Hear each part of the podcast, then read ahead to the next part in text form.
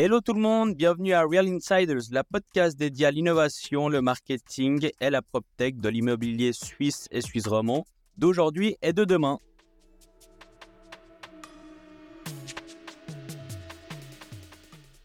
Salut Elvire, merci beaucoup de participer à ce podcast. Salut Joël, hein. je suis vraiment content d'être là avec toi aujourd'hui euh, pour échanger sur l'immobilier. Euh, je pense que c'est un domaine qui nous passionne vraiment tous les deux, je crois. Oui, tout à fait. Et euh, je suis vraiment content de t'avoir parce que ça fait un moment que je voulais avoir un fonds immobilier et aussi un profil féminin dans un monde qui est particulièrement masculin. hein. On en discutera par la suite. Et euh, du coup, je voulais rebondir quand même sur ma première question. C'est que avant de commencer, est-ce que tu pourrais te, te décrire et, et décrire ton parcours en quelques mots? Ouh là là, ça va faire monter loin en arrière, mais je vais quand même essayer de me souvenir. Donc en fait, je vais essayer d'aller l'essentiel. Je suis arrivée dans l'immobilier un peu par hasard. Euh, J'ai commencé une formation au- à l'école polytechnique de, de Zurich. Après, si je me souviens bien, j'ai enchaîné avec un postgrad en économie à l'Uni de Lausanne. C'était probablement en 94 par là. Puis après, j'ai commencé tout de suite euh, ma vie professionnelle dans la finance. hein. C'était, euh, j'ai travaillé entre autres de manière un peu euh, particulière 4 ans dans le capital risque. D'accord. Là, il s'agissait surtout de financer des startups en Mhm. Suisse. Et puis, c'est vraiment à partir de 2003 que j'ai démarré dans, dans l'immobilier. D'accord. C'était une fonction de portfolio manager chez CFF Immobilier, Mhm. avec des projets assez divers.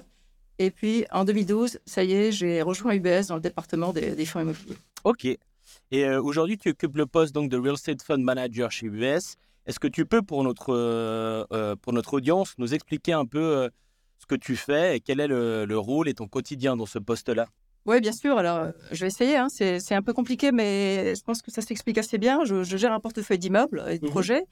Euh, heureusement, je suis, en- je suis en- entourée d'une équipe de, de- vraiment de spécialistes. Oui. Et puis, euh, ça veut dire aussi, je suis responsable euh, de la stratégie, des résultats opérationnels et financiers.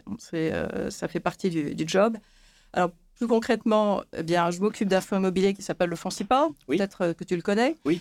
Euh, qui investit exclusivement en Suisse romande, euh, principalement dans le logement. Ça fait à peu près aujourd'hui une taille de portefeuille d'environ 1,8 milliard. Ah d'accord. Euh, et puis, j'aime bien le rappeler actuellement, c'est un fonds presque historique puisqu'il fête cette année ses 80 ans.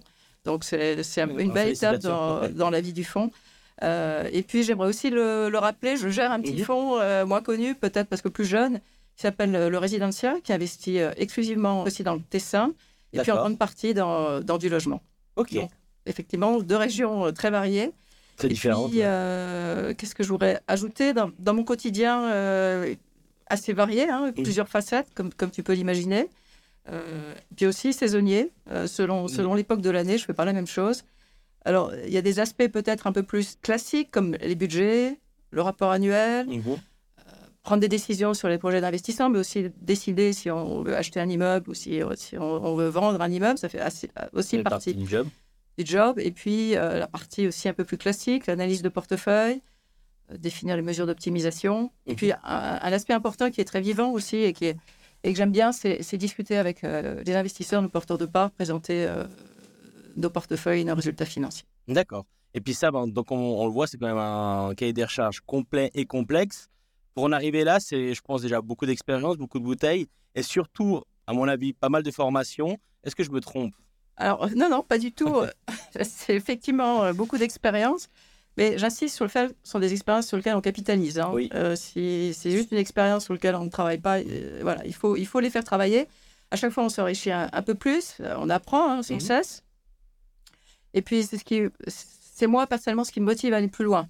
Euh, J'aime bien aller au-delà et, et une fois j'ai identifié un, un sujet, c'est Oui. creuser éventuellement si j'ai pas les connaissances. On a aussi, si besoin, des formations euh, spécifiques. Donc, ça peut être euh, le droit du bail ou bien la durabilité. hein. C'est un sujet, effectivement, euh, à la mode, pas à la mode, dans, dans le sens positif. Et puis, je pense qu'il est essentiel, c'est la formation de base, qui est bien plus lointaine, qui remonte à quelques années. Et là, c'est quelque chose qui nous a appris à une manière de travailler, de réfléchir, d'argumenter. C'est super important euh, aussi. C'est quelque chose dont on n'a pas forcément conscience, mais qui Tout est là. fait, oui, qui est important. Et puis une fois ces, ces bases qui sont acquises, euh, je crois que c'est rien ne vaut l'expérience. Oui. Ce qu'on acquiert sur le terrain, par la pratique aussi, on apprend aussi de nos erreurs, on trouve des solutions. C'est ce qui fait avancer, je pense, dans cette profession. Et euh, du coup, quand, enfin, quand je t'entends un petit peu, j'ai l'impression que tu es plutôt de la team learning by doing que learning at school, même si tu avais des bases, entre guillemets, classiques comme tout le monde. Euh, Est-ce que c'est la réalité? Est-ce que c'est plutôt les deux? Est-ce que c'est un bon mélange Ou c'est- t'as quand même, euh, Tu préfères quand même le terrain et puis apprendre en faisant finalement? Bon, on évolue avec, euh, avec l'âge, avec le temps, avec les Mhm. expériences, comme je dit précédemment. Euh, je peux dire j'ai passé quand même pas mal de temps sur les bancs de l'école. J'aurais maintenant quand même tendance à favoriser le learning by doing, hein. D'accord. mais toujours un repère sur, les, sur la théorie, si nécessaire. Je pense que les deux sont, sont, sont vraiment complémentaires. Euh, et puis à la fin, c'est c'est aussi une question d'approche et d'attitude. hein. C'est aussi se- savoir se remettre en question, poser les bonnes questions et puis toujours être curieux, Mhm. euh, envie, avoir envie d'apprendre. Je pense que c'est fondamental. Et dans le cadre, alors pour rebondir à la question suivante, dans ce cadre-là, donc toi tu te challenges, j'imagine, et tu challenges, à mon avis, aussi tes équipes. Euh, D'où la, question suivante, tu me l'as déjà, as déjà un peu répondu à la question, mais tu as une équipe donc avec toi de plusieurs personnes, et eux, leur rôle concrètement, ça consiste en quoi par rapport à ton, ton, ton rôle à toi de Real Estate Fund Manager? Bon, c'est dans un- une équipe de fonds, un fonds Mhm. team comme, comme le nôtre, avec un, un portefeuille à gérer, c'est essentiel. hein. Euh, J'ai la chance d'avoir une, une petite équipe de spécialistes très, très professionnels et compétentes. Donc ça, c'est l'élément clé, l'élément de base. C'est pour ça que ça fonctionne bien. Euh, on s'enrichit, je m'enrichis beaucoup à leur contact. hein. Euh, la- la- notre relation de travail, elle est basée sur la confiance. On a un, un engagement fort réciproque. Mhm. Euh, c'est comme ça que ça fonctionne, avec des, euh, des synergies et des échanges euh, très fréquents. Et euh, bon, c'est pas uniquement à moi de le dire, mais je le pense Mhm. réellement. J'ai vraiment l'impression que ça fonctionne très bien et qu'on en retire une, une plus-value pour, Mhm. pour, le, le travail de, pour le travail de groupe. Ça, c'est top. En tout cas, moi, de mon avis personnel, pour t'avoir vu lors de un ou deux appels d'offres, je ressens la même chose. On sent que c'est carré, que c'est professionnel, et puis qu'il y a une vraie entente d'équipe. Et je pense que ça fait quand même la force aujourd'hui, vu, euh, vu euh, ce qu'on appelle les, les- besoins en termes de RH aujourd'hui, euh, et, des envies de, de- de la nouvelle génération finalement d'être bien au travail aussi. Je pense qu'en tout cas, ça reflétait, et puis il y avait un bon esprit d'équipe. Et aujourd'hui, plus concrètement, comment il fonctionne un fonds immobilier et quel est son rôle ou ses rôles? Est-ce que c'est par exemple diffé- différencier les revenus de la société, enfin de l'UBS, à travers un secteur reconnu pour sa stabilité? Alors, bon, c'est assez com- complexe et, et à la fois simple et compliqué à la fois. hein. Oui. Euh, on va, je vais commencer par différencier il y a les fonds immobiliers cotés et puis donc, cotés en bourse et puis les, les non cotés. Pour, pour ma part, dans mon travail, le fonds CIPAR, le Residencia, ce sont des fonds cotés, donc c'est ce dont je m'occupe. Oui. Et puis, euh, ça représente aussi la majorité des, des fonds aujourd'hui. Euh, ça, c'est l'univers de placement. tel qu'il est oui. Euh, avec des avantages pour les fonds cotés. Euh, ils sont accessibles à tous. hein. donc, Mhm. toi, moi, on peut, on peut acheter des parts. Et puis, un, un détail important les immeubles du fonds n'appartiennent pas euh, à la banque euh, UBS Mhm. ou à la direction de fonds ou respectivement à l'orga- à l'organisme qui s'en occupe, mais ils appartiennent aux porteurs de parts, aux investisseurs. Donc, on a juste un, un mandat de gestion. Oui. Actuellement, juste pour te rendre, te rendre compte, il y a 44 fonds cotés actuellement pour plusieurs, plusieurs dizaines de milliards de, de- de francs de, de valeur d'immeubles sous gestion. D'accord. À UBS ou en Suisse? En Suisse. En Suisse, sur la d'accord. la- L'ADIS suisse. Et puis, euh, pour revenir à la question initiale, donc euh, les, les principales caractéristiques. Je crois que tout d'abord, une, une, euh, une particularité euh, qui est appréciée des investisseurs, c'est de fournir des dividendes en général assez stables. Donc, quand le fonds commence à générer un, un dividende, en général, on, sait- on sait que, que ça va être dans la durée assez stable. Mhm. Et puis, euh, ça a l'avantage aussi de- d'assurer une bonne diversification. Oui. Euh, avec un partage des risques, ça c'est facile à comprendre puisque l'investissement est parti sur beaucoup d'immeubles, Mhm.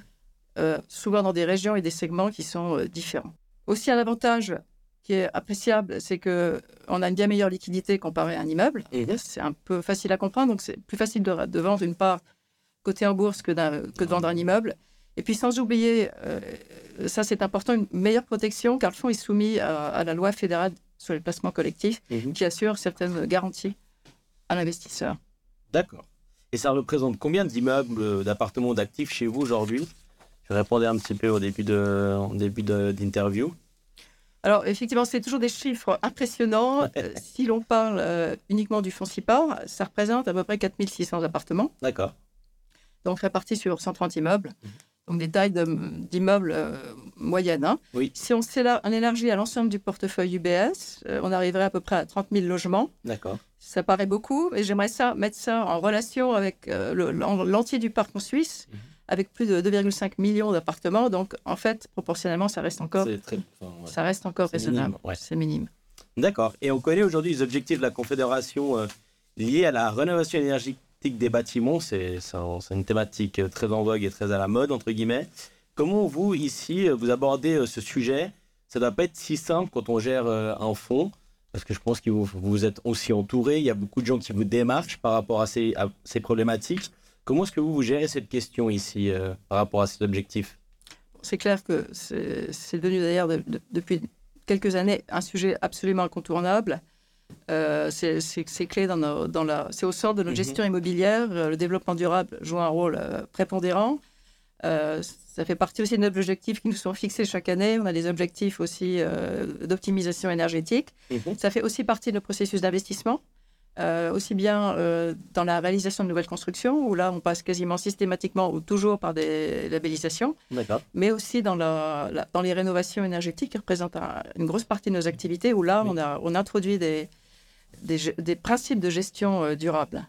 donc, ça, ça, fait partie maintenant de notre ADN, indéniablement, dans le, dans le processus. J'aimerais rappeler les trois dimensions. Hein. Il y a la société, l'économie et l'environnement.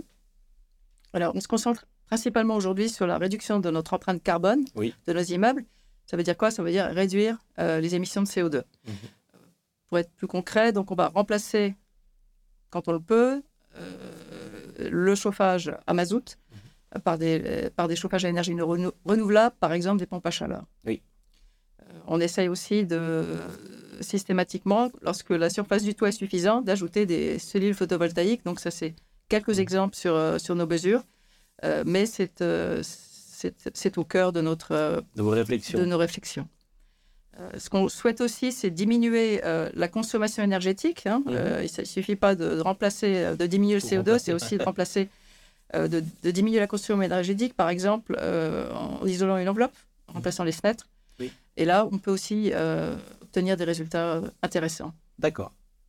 Et euh, aujourd'hui, comment vous choisissez Ça, c'est vraiment une question qu'on m'a demandé de vous poser parce que je crois qu'elle intéresse tout le monde finalement. C'est euh, comment choisissez vous votre, votre ou vos gérances immobilières? Est-ce qu'il y a un. Bon, alors, je pense qu'il y a toute façon un critère euh, géographique, de qualité, mais UBS c'est quand même une boîte nationale. Donc je pense qu'il y a des critères qui doivent être pris en compte. Mais globalement, toi aujourd'hui, dans ton daily business, comment tu les choisis ces gérances immobilières? Oui, je sais que c'est une question qui, intéresse beaucoup de, monde. Euh, tout d'abord, j'aimerais rappeler qu'on travaille avant tout avec des régies nationales. Hein. Oui. Euh, pour nous, c'est vraiment davantage si la, régie connaît nos processus. Et pas toutes, mais en tout cas avec une présence euh, sur tout le territoire. Oui.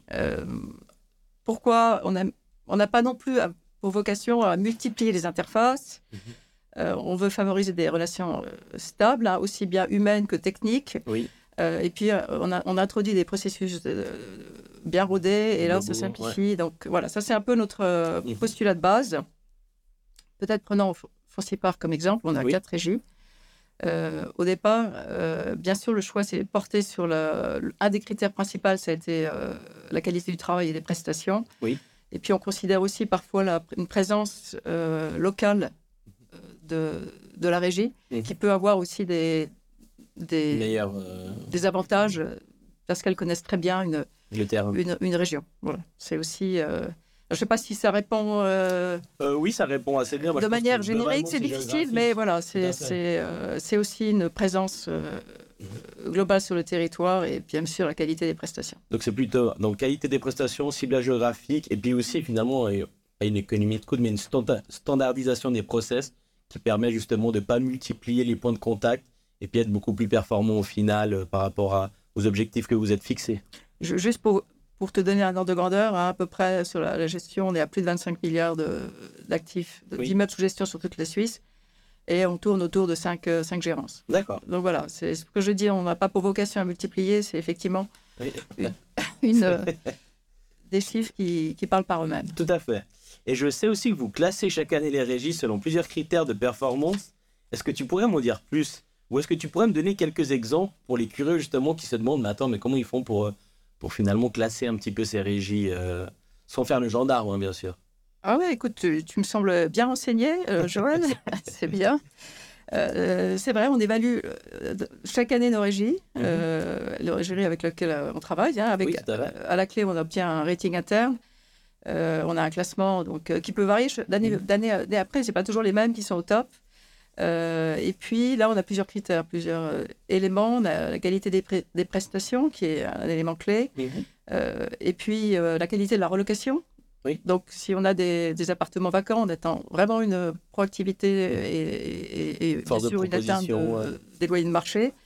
Euh, la proactivité, donc c'est quelque chose, c'est un élément qui est vraiment apprécié.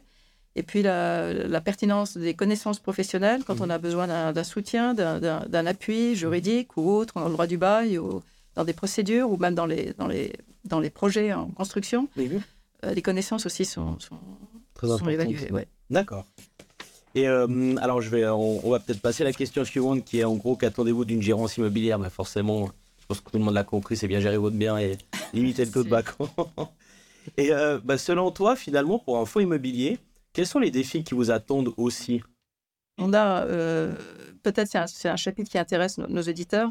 Qu'est-ce que c'est pour nous les tâches essentielles hein, mhm. C'est atteindre les loyers de marché, euh, mais c'est aussi, par exemple, quand on définit des budgets, on aime bien que les budgets soient atteints, en tout cas qu'ils soient corrects et, atteints, euh, et donc tenir ces budgets. Donc le budget, euh, c'est l'état locatif? Que vous vous êtes fixé? Voilà, le budget est élaboré ensemble avec les, les gérants au départ. on se met d'accord sur un budget, et puis après, on a tous les trois mois des, séances où on contrôle l'atteinte des budgets. Après, on est bien sûr ouvert à la discussion. et à des justifications. Mais voilà, c'est ce qu'on attend aussi, c'est d'avoir ces budgets en main, et puis euh, d'atteindre euh, aussi au niveau des revenus locatifs les revenus budgétés, oui. Euh, qui ont été aussi discutés avec la gérance, et bien sûr des taux de vacances qui vont avec. juste une petite question pour rebondir par rapport à ça. des fois, dans les appels d'offres, il y a des gens qui gonflent peut-être les états locatifs. Comment est-ce que toi tu fais pour, bah justement parce que la personne veut peut-être acquérir ce mandat, comment toi tu fais pour avoir un œil affûté par rapport à des stratégies finalement qui sont mises en place pour appâter le client et puis finalement gagner euh, l'un ou l'autre mandat? Alors, il faut différencier. Il y a la gérance qui gère nos, biens euh, quotidiens. Donc là, il n'y a pas un challenging à chaque fois qu'on a un niveau. C'est une espèce de processus annuel où euh, la régie nous propose un loyer. Mhm. Nous, on le valide. Et puis après, on établit un budget, que ce soit au niveau des revenus ou des coûts. Et mhm. puis là, voilà. Donc ça, là, il n'y a pas de... Il n'y a pas intérêt à la, il y aurait plutôt un intérêt à sous-évaluer, euh, mais on essaie aussi discuter avec la, gérance et on, se met d'accord sur un budget commun. Euh, par contre, euh, là, tu mentionnes plus la, mise en valeur, en fait. Oui, tout hein. à fait. on est attentif. Évidemment, il ne s'agit pas de prendre la gérance qui, qui offre le, ou la, mise en valeur la plus, la plus sportive. Nous aussi, on a des, des hypothèses de base et ça nous permet aussi de, de confronter les hypothèses de, la, de la gérance avec les nôtres et de voir si c'est réaliste. Si c'est n'est pas l'unique paramètre, euh, il y en a d'autres. Euh, et euh, on va dire que c'est l'enveloppe de l'offre qui va faire qu'on va retenir telle ou telle D'accord. Et du coup, bah, pour rebondir à la question, selon toi, quels sont les défis auxquels les fonds immobiliers vont être confrontés dans ces prochaines années, si on a? Je pense qu'il y a la rénovation énergétique des bâtiments, forcément. Alors, tu viens d'en citer un, effectivement. Euh, c'est devenu une préoccupation quotidienne. Mhm. Ça reste un défi majeur. Hein. Pourquoi aussi? Parce qu'il y a beaucoup de, facteurs limitants. Mhm. Euh, bah, les ressources financières, le fonds n'a pas, pas dépensé tout tout de suite, mais il y a aussi surtout des, des, facteurs limitants pour le, matériel et les ressources humaines, que ce soit interne ou externe. Donc, c'est le défi un peu de cette... Euh, de ces rénovations énergétiques, c'est de mhm. trouver déjà aussi les personnes qui puissent le, le mettre en œuvre. Oui, tout à fait. Euh, mais on s'y attache et on a, on a des, des projets qu'on met en place et, euh, et, des planifications financières aussi sur, euh, sur ce sujet. Un autre challenge qui est bien sûr aussi un, thème, un thème récurrent actuellement en raison de la pénurie de logements, c'est comment est-ce qu'on arrive à densifier et développer nos bâtiments existants. Euh, ça aussi, c'est un, un, gros challenge, surtout en milieu urbain, dans les villes de Lausanne ou Genève. C'est pas forcément évident de raser et de reconstruire deux fois plus, de manière deux fois plus dense. Ça reste mhm. un défi très exigeant. Euh, comme je viens de le dire, on a des, beaucoup de contraintes externes, mhm. des procédures d'approbation qui sont souvent longues, compliquées. Et on essaye de, néanmoins d'arriver à densifier ce portefeuille, peut-être pas forcément à la vitesse à laquelle vous auriez souhaité euh, le faire. Voilà. D'accord. Donc ça, c'est les deux plus gros challenges que vous avez en ce moment. Et puis, du point de vue d'une gérance immobilière, euh, selon toi, quels sont les défis auxquels ils vont être confrontés, confrontés pardon? Bah, je discute aussi avec beaucoup de régimes immobilières, forcément, dans le cadre de mes podcasts ou même dans le cadre de, de, du 8 ou autre. Il y a certains professionnels qui s'inquiètent de voir les honoraires de gérance toujours à la baisse, quand on leur demande aussi à la fois d'avoir plus de personnel qualifié, de devoir se digitaliser. Puis quand on se digitalise, des fois, ce n'est pas les mêmes logiciels pour tout le monde. Donc, c'est-à-dire qu'on leur demande beaucoup d'investissement, beaucoup d'efforts, mais finalement, les honoraires, des fois, baissent ou sont vraiment à une limite qui est euh, la limite du supportable pour certaines. Euh, quel est ton avis euh, par rapport à bah, justement à ça et par rapport aux défis auxquels les gérances immobilières sont confrontés? Est-ce que tu ne penses pas que là, on a atteint une limite par rapport aux honoraires?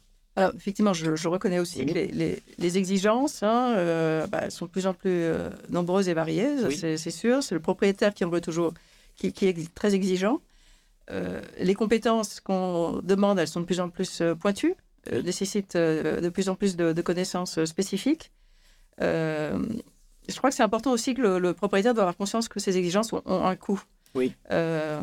après, euh, on est aussi dans la logique qu'il y a un processus de digitalisation qui, est, qui, est, mis en place, qui, euh, qui devrait quand même, à terme, à terme, entraîner des gains de productivité. Donc, mhm. logiquement aussi une baisse des coûts. Hein. Euh, alors, c'est cette phase de transition qui, pour moi, est sans doute difficile. on a besoin de beaucoup de ressources, c'est des nouvelles applications, mhm. on essaye, on recommence, etc. Et dans cette phase, oui, c'est effectivement une réalité pour ma part, je dois dire qu'on n'a pas baissé euh, nos taux d'honoraires, euh, j'allais dire euh, récemment, mais on n'a pas baissé nos taux d'honoraires. Donc, c'est vrai, en fait, on est dans une étape, on est dans une transition finalement, mais pour toi, ça va être pour un gain de productivité à la fin. Oui, c'est-à-dire que c'est évidemment, je pense que c'est aussi l'attente des gérances, c'est qu'au départ, ça va, ça va il y, a, une, énergie d'activation qui, qui, est nécessaire et après, il y aura des gains de productivité. D'accord. Et c'est pour ça aussi qu'on a, on est aussi exigeant vis-à-vis de nos gérances euh, pour qu'elles elles, accélèrent ce, ce, processus. Ok. Et euh, quels sont les défis auxquels les gérances immobilières sont ou seront confrontés, selon toi? Un gros challenge de la part du gérant, c'est qu'elle a deux clients. Hein. Mhm. Euh, d'un côté, le propriétaire, oui. qui n'est pas négligé, bien sûr, et l'autre, de l'autre côté, le locataire. Et puis, c'est important pour elle aussi pour le propriétaire de satisfaire les deux. Euh, mhm. alors d'un côté, euh, on a les attentes élevées euh, du propriétaire hein, en matière de rendement, en matière de, taux de vacances qui doivent baisser, réduction des coûts. Et puis l'autre, on a le locataire qui a souvent des demandes hein, incessantes. Aussi le prendre en considération, mhm. essayer de, de l'amener plus de services. Exactement, d'être réactif aussi à sa demande oui. s'il y a un problème. Et puis, on voit que maintenant, c'est de plus en plus pratiqué. Hein. S'il n'est pas mhm. content, il va utiliser la voie juridique ou il ne va pas hésiter. Il y a suffisamment de soutien pour ça. Et aussi, tout simplement, et pour nous, c'est l'effet le plus, euh, le plus néfaste, c'est qu'il va aller voir ailleurs. Bien sûr. Donc, ça entraîne des, rotations importantes. Donc, pour moi, une, c'est très important que la gérance, tout en étant à l'écoute des exigences du propriétaire, soit mhm. aussi réactif vis-à-vis des locataires. Oui. Donc, ça, je pense que c'est un défi. Je suis hyper content que tu parles de ça finalement parce que la fidélisation du locataire, pour moi, c'est aussi une grosse thématique.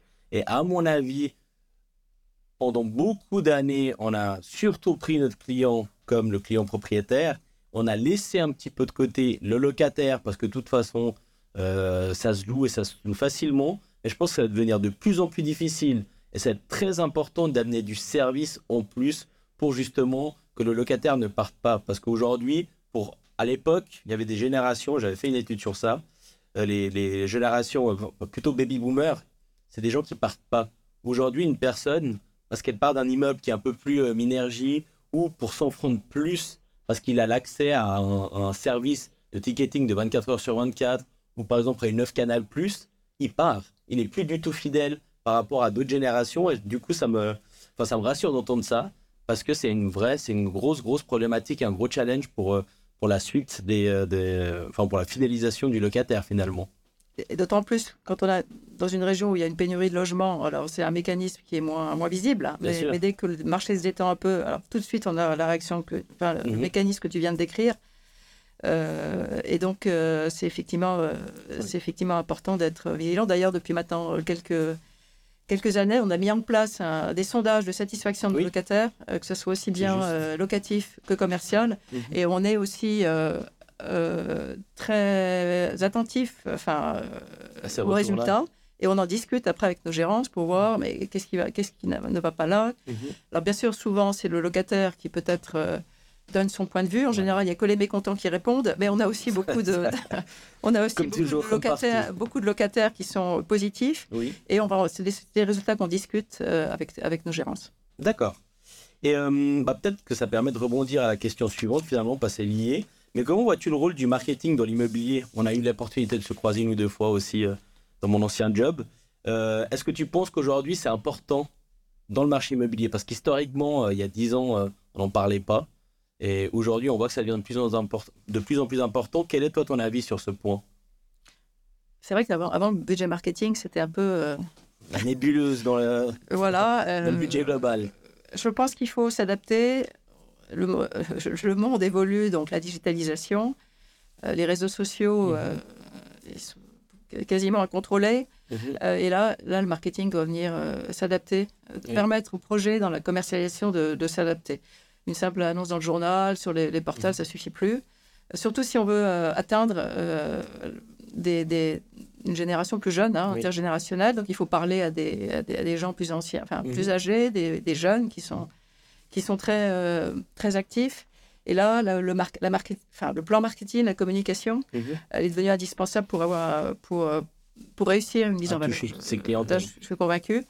Euh, et donc, ça permet aussi au projet de bien se positionner euh, à l'égard de, toutes ces, de tous ces potentiels mhm. locataires.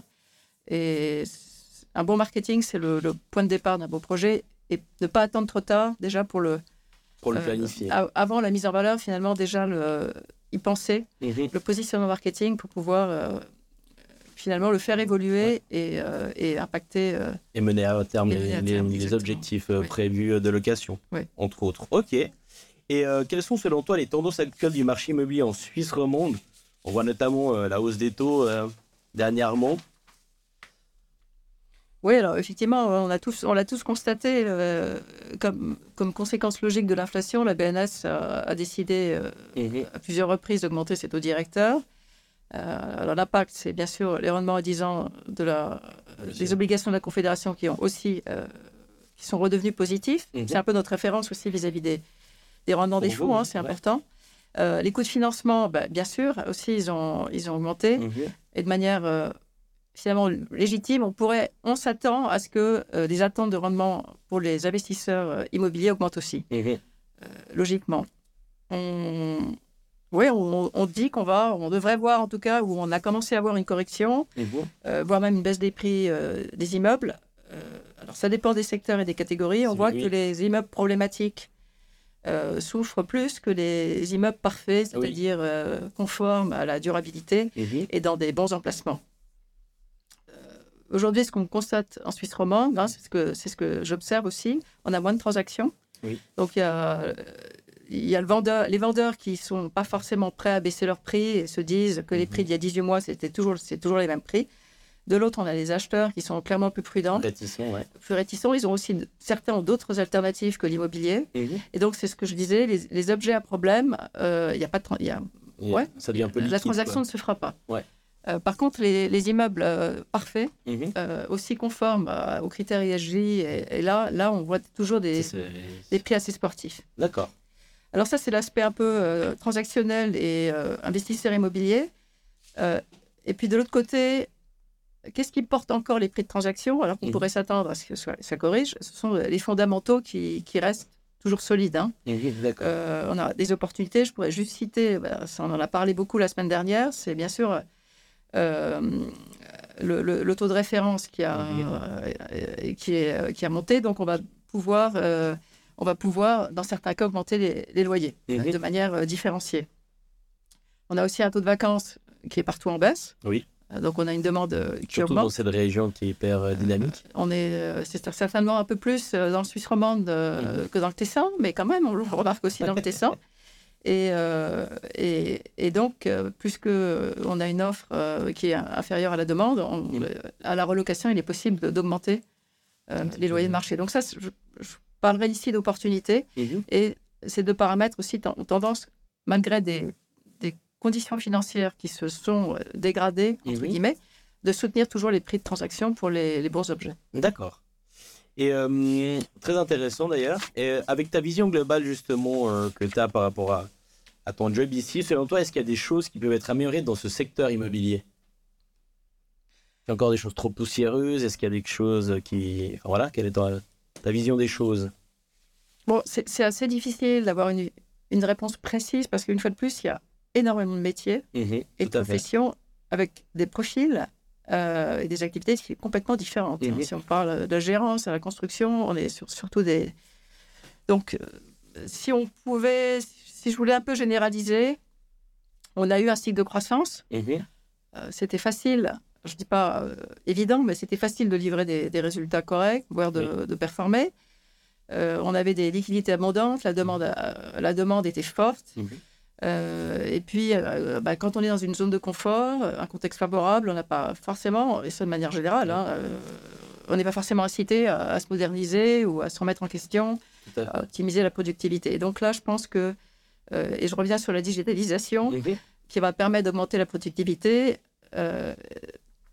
les, gé- enfin, les, les acteurs vont être obligés dans, tout, dans, tout le, dans toute la chaîne, hein, Oui. finalement, de, des acteurs de l'immobilier, vont devoir aussi passer par une remise en question euh, et, et, se, et, se, et se moderniser. Oui. Alors, on le voit d'ailleurs, euh, historiquement, c'est le dernier secteur euh, qui s'est digitalisé. hein. Voilà. Quand on voit le monde des assurances, quand on voit le monde bancaire, etc., c'est effectivement c'est les mêmes modèles, seulement qui sont appliqués à l'immobilier. Mais c'est vrai qu'on est en pleine transi- transition, pardon, et ces quatre dernières années ont été très très dynamiques, alors qu'avant, effectivement, c'était un petit peu plus facile, entre guillemets, et un peu plus statique. D'où le mot immobile, immobilier. voilà, exactement. Euh, tu sais à quel point j'ai aussi eu de la peine à trouver des profils plutôt féminins pour participer à mon podcast. J'en parlais aussi avec Karine Jorgensen, qui est la directrice de Glassvit, qui me disait elle, dans le podcast Mais écoute, c'est bizarre parce que quand je demande à un, à un homme d'être prof, ils me disent Allez, go. Et quand c'est une femme, ils me disent Ah, mais t'es sûr, tu penses que j'ai le profil pour? Et puis je trouve que c'est euh, c'est hyper dommage parce que les choses, les choses, elles bougent, elles évoluent bien. Mais est-ce que pour toi, ça reflète la réalité du marché? Euh, Est-ce que tu vois une évolution dans le bon sens? Ça fait maintenant quelques années que, que tu es là. Quel est ton avis par rapport à cette thématique qui est, euh, qui est importante pour moi? Bon, déjà, c'est pour ça que j'ai tant hésité à répondre euh, positivement à ta, ta demande de podcast. Non, je, je, plais- je plaisante. J'ai tout de suite, euh, j'ai tout de suite Accepté. avec plaisir. Euh, alors, bon, je pense pas que ce soit un phénomène typiquement lié à l'immobilier. hein. Mhm. Euh, il y a beaucoup de sous-représentation euh, féminine, aussi bien euh, dans certaines positions ou dans certains secteurs. Euh, ce que je peux vivre ou, ou voir ou sentir, hein, les, les mentalités euh, évoluent, la société aussi, et puis surtout, je pense, un, un élément clé, c'est l'éducation. Bien sûr. Ça commence, ça commence très Ça tôt. commence par là. Euh, alors, je pense que oui, on, on va certainement, on va dans le bon sens, et euh, les nouvelles générations ont quand même une perception différente du Oui. rôle de la femme et la, et la femme de son rôle elle-même. Mhm. C'est surtout en fait ici qu'il y a, il y, a, il y, a, il y a une prise de conscience qui doit être euh, prise, mais également Oui. les conditions cadres doivent, per- doivent permettre euh, à, certains profils féminins à s'imposer dans, le, dans un monde plus masculin et l'immobilier dans certains sec- secteurs sont effectivement euh, plus, plus masculins que, que féminins. D'accord. Mais je, je vois des signes positifs. On a aussi euh, euh, dans la, la perception et l'attitude. Ça bouge. ça bouge. Non. Donc c'est une très bonne chose. Oui, c'est jamais. On peut toujours faire mieux, disons. Mais je, je suis optimiste. D'accord. Génial. Et on s'est aussi croisé au Rennes, c'est là d'ailleurs où je t'ai proposé de participer à mon podcast. Il y avait des séminaires sur les startups. Euh, que penses-tu des PropTech Est-ce que vous collaborez avec certaines d'entre elles? Alors, je pense pas de manière directe, quoique, typiquement, euh, bah, peut-être pour la rénovation énergétique des bâtiments, parce que là, on parle plutôt d'un parc plutôt que par régie. Est-ce que, tu, euh, est-ce que tu collabores avec ces startups ou tu laisses ça aux régies à qu'elles te fassent des propositions finalement?